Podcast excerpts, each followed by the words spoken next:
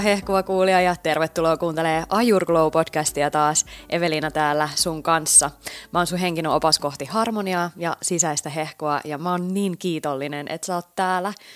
Ja mä toivon, että Ajur Glow on sulle sellainen paikka, josta sä voit löytää tukea ja inspiraatiota sun kasvuun tai hyvinvointiin, sun kehitykseen, sun harmoniaan ja mm, siihen muutokseen, mitä sä käyt läpi ja siihen, mitä sä oikeasti kaipaat ja janoat itsellesi. Kun me viedään itseämme harmoniaan, niin me muutetaan myös maailmaa harmonisemmaksi yksi ihminen kerrallaan ja mä haluan kiittää sua siitä, että sä teet tätä työtä itses kanssa ja oot oikeasti kiinnostunut omasta hyvinvoinnistasi. Tänään Ayurglown aiheena on ihmissuhteet ja rakkauden kieli ja sellainen huomio, että ainakaan mun tietääkseni ää, tämän jakson sisältö ei ole siis mitään sellaista, mitä sä voit löytää jostain tuhansia vuosia vanhasta tekstistä. Ei ole mitään veedistä tekstiä, missä puhutaan viidestä rakkauden kielestä, ainakaan mun tietääkseni. Eli nyt tarkastellaan modernia ilmiötä, viittä rakkauden kieltä ajurvedisin linssein.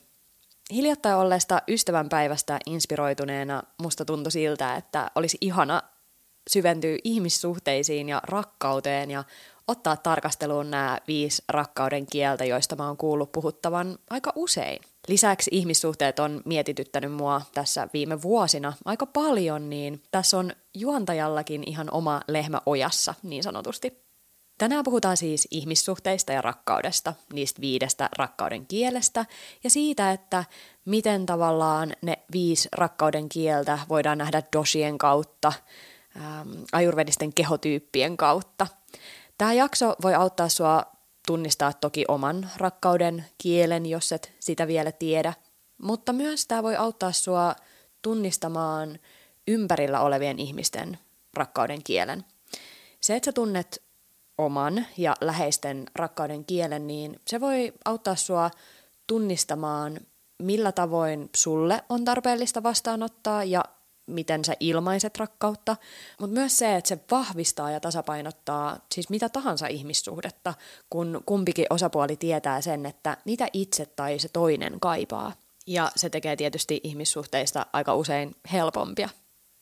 Jos tämä konsepti rakkauden viidestä kielestä ei ole sulle ollenkaan tuttu, niin käydään sitä ihan lyhyesti läpi. Eli Tämä Rakkauden viisi kieltä sai alkunsa ymmärtääkseni vuonna 1992, kun kirjailija ja pariterapeutti Gary Chapman julkaisi kirjan viidestä rakkauden kielestä. Siinä käsitellään siis erilaisia tapoja ilmaista ja vastaanottaa rakkautta, mutta perusidea on se, että ihmiset ilmaisee rakkautta eri tavoin ja haluaa vastaanottaa sitä myös eri tavoin. Kun me ymmärretään meidän läheisten tai kumppanin rakkauden kieli, niin me voidaan luoda syvempi ja merkityksen, merkityksellisempi yhteys meidän välille. Ja tällöin usein toinen saattaa kokea tulevansa enemmän ymmärretyksi ja arvostetuksi juuri sillä omalla tavalla, ja se vahvistaa sitä kahden ihmisen välistä yhteyttä. Lisäksi tämä rakkauden kielen ymmärtäminen voi auttaa oikaisee väärinkäsityksiä ja ratkaisee konflikteja. Ja kun siihen pystytään, niin ollaan aika lailla sellaisella mm, kestävän suhteen maaperällä. Terkkuja muuten tässä vaiheessa mun kumppanille, jonka kanssa ollaan oltu ystäviä pian 14 vuotta. Ja mä tiedän, että sä kuuntelet, joten mä haluan sanoa sulle, että sä oot tosi kova jätkä.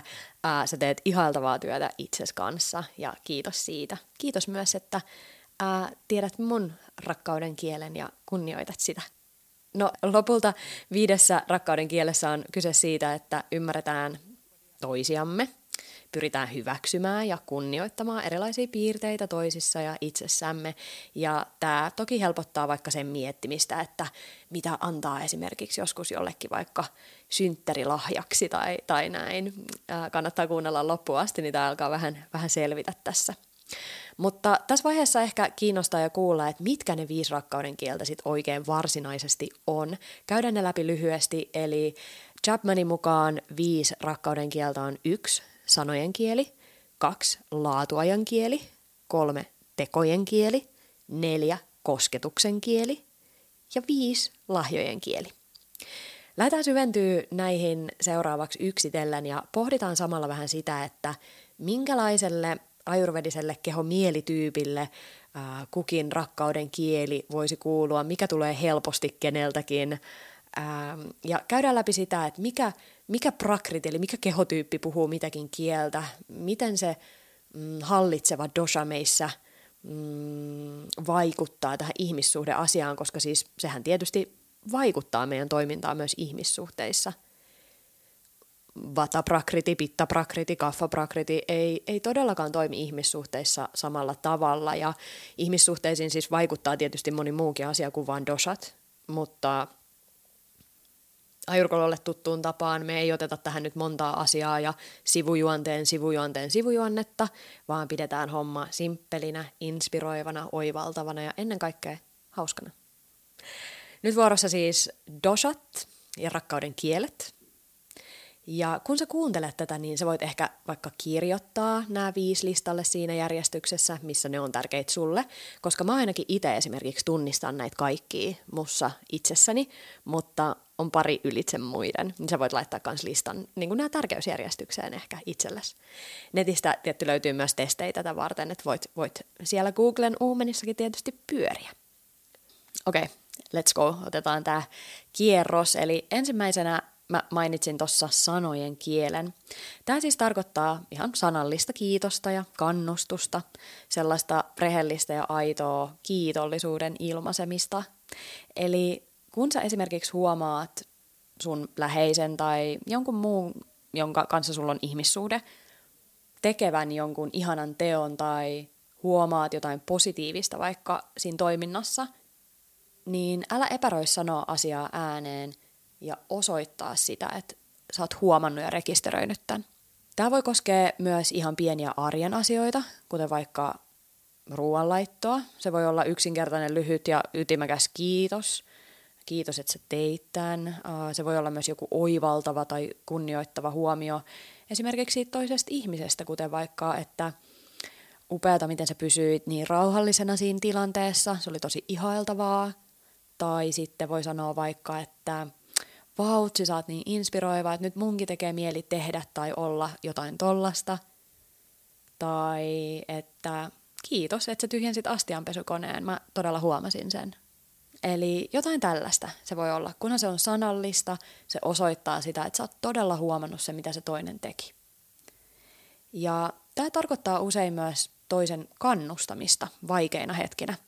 Elämä ei ole aina sateenkaaria, perhosia ja kivaa ja keveetä, vaan välillä tulee eteen haasteita ja asioiden ilmaiseminen sanallisesti voi lisätä voimavaroja aika merkittävästikin. Esimerkiksi se tuominen sanallisesti esiin, että uskoo toiseen ja on valmis kannustamaan vaikeuksien läpi, se voi olla tosi iso ja merkittävää ja eheyttävää jollekin.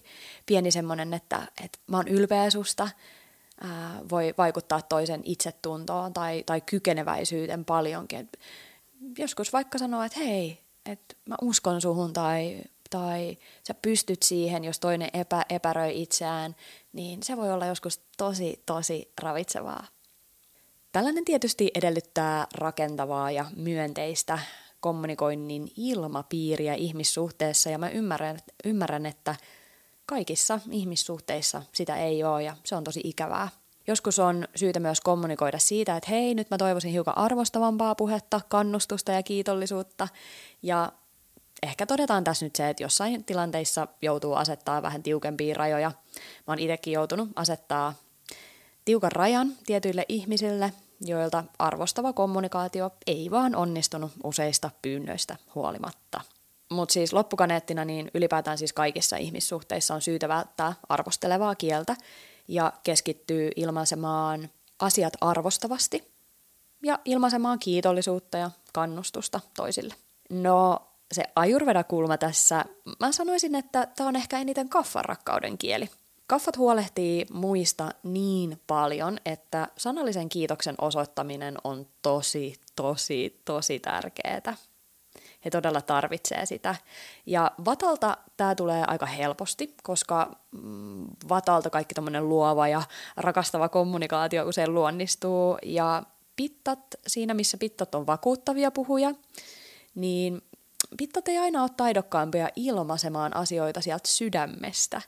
pittat todellakin kyllä myös tarvitsee kiitosta ja sanallista asioiden ilmaisemista, sillä jos joku ei näe sitä, mitä he on saanut aikaan tai he, sitä, mitä he tekee, niin he saattaa räjähtää vihaisena ja turhautuneena, mikä siis ei tietenkään ole ok, eli pittat hereille ja huolehtii itsestä ja pyytää anteeksi, jos tota, tulee annettua vähän liian tiukkaa, tiukkaa palautetta jossain, joissain tilanteissa. Eli mä ajattelen, että Tämä on kaffalle tosi luontainen äh, ehkä rakkauden kieli, sellainen mitä kaffat kaipaa. Äh, pittat kaipaa tätä kans ja vatoilta sitten taas käy tämä ehkä aika helpostikin.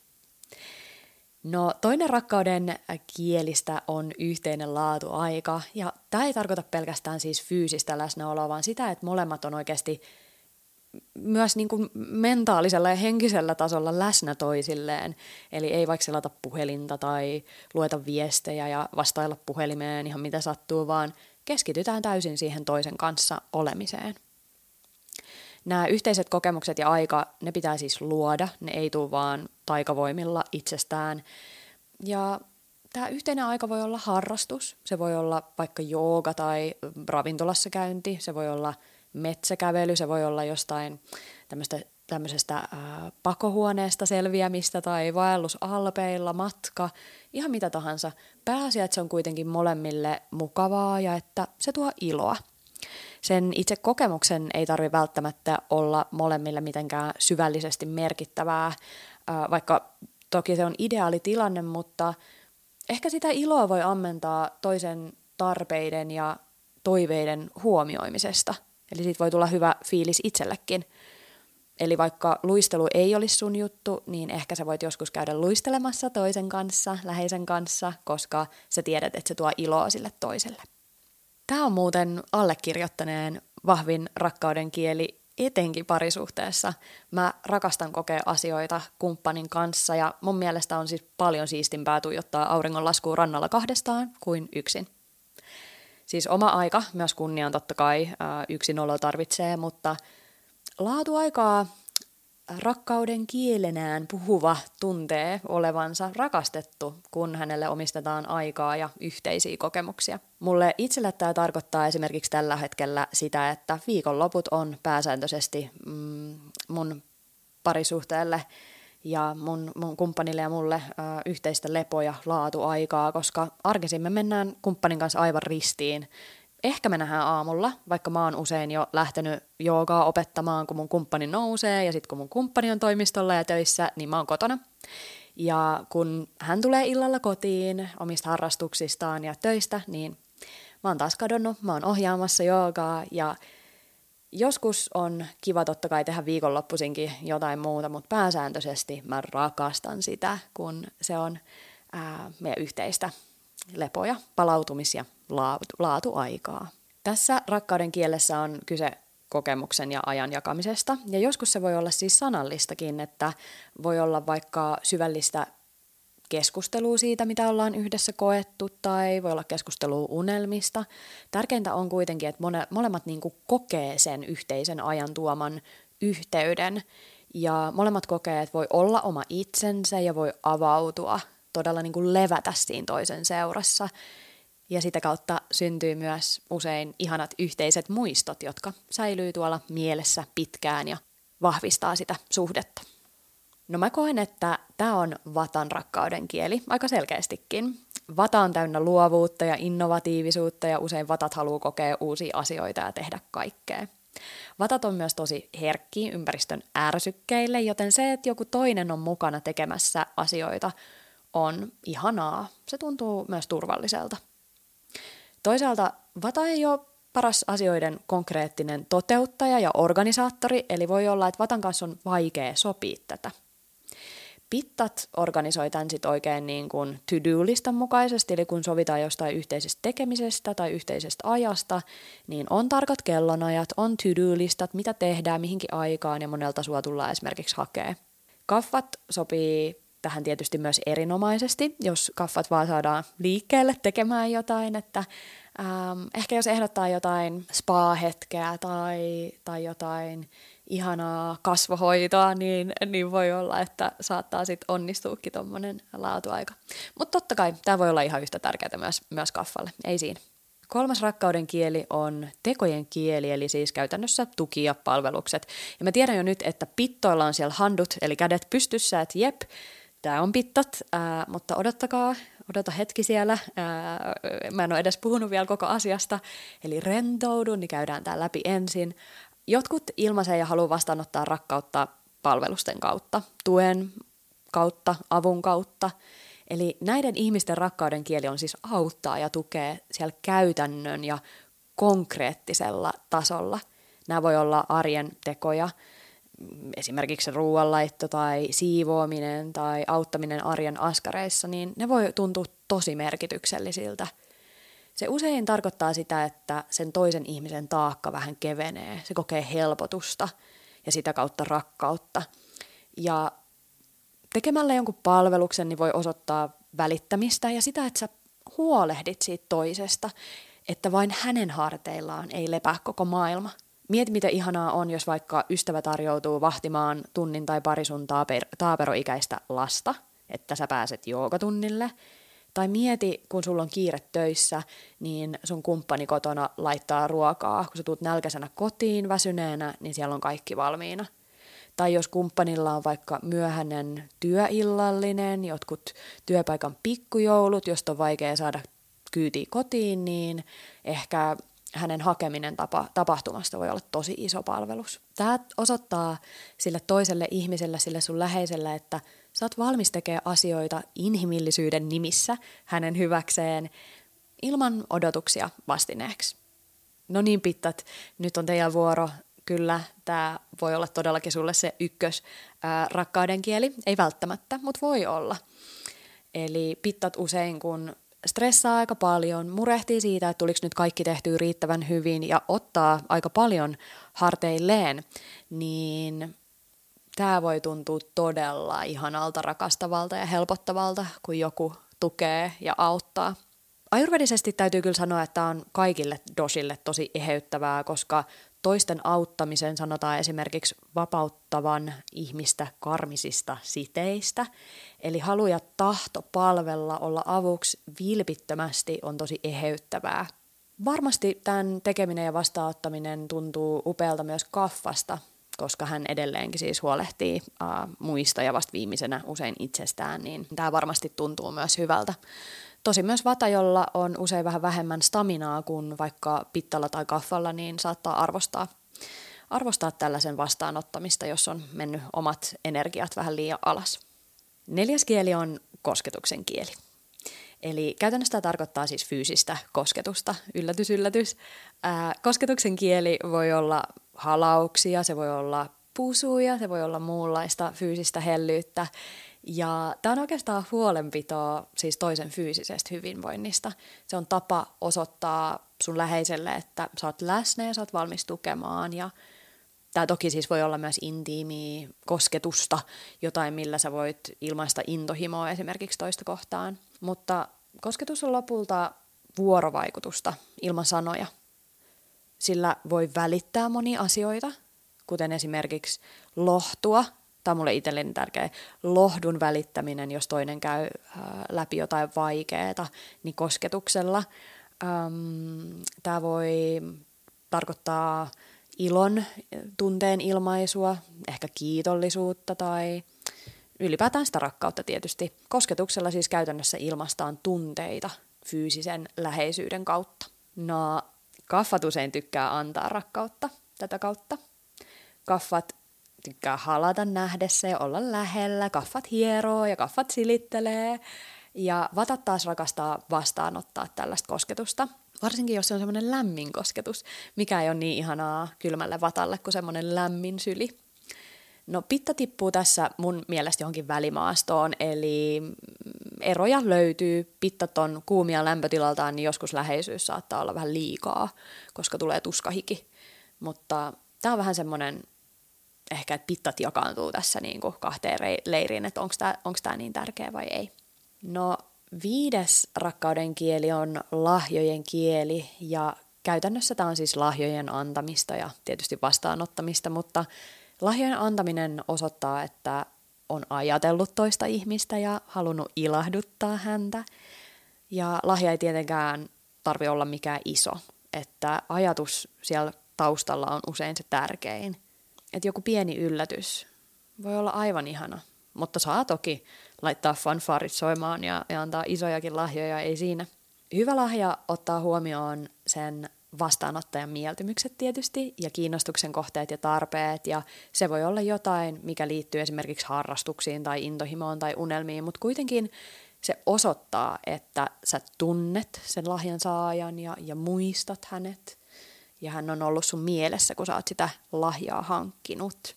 Ja mä sanoisin, että pittat on aika hyviä lahjojen antajia, koska pittat on suureleisiä ja, ja, ja tykkää myös miettiä muita ehkä tuolla tavalla. Kaffat tykkää vastaanottaa lahjoja, koska kaffoille mm, joskus esimerkiksi tavaroiden kerryttäminen voi olla ominaista, eli, eli asioista voi olla vaikea luopuakin, niin kaffat tykkää, kaffat tykkää että luokset, luokset tulee asioita, lahjoja. Ähm, vatoille, miksei? Mä veikkaan, että kuitenkin vatat Vatojen rakkauden kieli on ennemminkin sanat, yhteinen aika tai palvelukset, ennemminkin kuin noin lahjat. Vatat ei myöskään ole ehkä parhaita lahjojen antajia, koska vatat ei aina muista yksityiskohtia, eikä välttämättä ole parhaita budjettien kanssa. Niin tota, voi olla, että, että vata tosiaan valitsee jonkun toisen rakkauden kielen. Joo, olipa hauska tehdä hei tätä, tätä jaksoa ja, ja mä kiitän sua tosi paljon, että sä kuuntelit, kuuntelit tänne saakka. Mä toivon, että, että sä sait tästä mm, lisää ymmärrystä omasta itsestäsi, ehkä ympäristöstä, toisista ihmisistä tai jostain sellaisesta, että mitä sä parhaillaan pohdit tai mitä sä käyt läpi. Ja mä haluan vielä tähän loppuun kiittää mun äitiä ja mun siskoa. Mm, mä haluan kiittää heitä mun tukemisesta, mun ymmärtämisestä, ää, siitä rehellisyydestä, jota he mulle peilaavat ja, ja jotenkin mun rakastamisesta ää, sellaisena kuin mä, mä oon. No, hehkuva kuulija, tämä alkaa nyt olla tässä. Eli jos tämä on sun mielestä kuuntelemisen arvosta sisältöä, sä saat tästä jotain itsellesi, niin käy ihmeessä antamassa Spotifysissa ja iTunesissa arvio, koska siitä on kaikkein suurin apu. Se auttaa muitakin löytää tämän podcastin ja jos sus tuntuu, että sä haluat sukeltaa syvemmälle Ayurvedaan, oppii itsekin näitä, näitä tavallaan periaatteita, niin kannattaa ilmoittautua Healing to Harmonyn odotuslistalle. Tämä Healing to Harmony-valmennus pohjautuu Ayurvedaan ja se on mun luoma valmennus ja mulla olisi tänä keväänä tarkoitus järjestää vielä yksi kierros. Enkä mä ole ihan varma järjestääkö mä syksyllä eli loppuvuonna kesän jälkeen enää ainuttakaan, eli jos tuntuu, että se houkuttelee, niin käy klikkaas itse tonne odotuslistalle, niin sä saat tiedon siitä, että kun mun aikeet selkenee, niin, niin tota, tiedät sitten, että mitä, mitä ne on ja saat mahdollisuuden päästä mukaan. No, tässä tämä nyt oli ihan kokonaisuudessaan. Pidetään yhteyttä sosiaalisen median maailmassa. Sä voit seurata mua nimimerkillä I am Evelina, eli IAM, Evelina ja H perään, ja Ayurglowta nimimerkillä at ayurglow.fi. Näin sä pysyt perässä ajankohtaisista jutuista ja mä toivon niin, että me tehdään oikeasti tästä maailmasta yhdessä harmonisempaa paikkaa. Ehkä yksi ihminen kerrallaan. Hyvä, hei, kiitos vielä kerran että kuuntelit ja mä toivotan sulle hehkuvaa loppuviikkoa. Moi moi!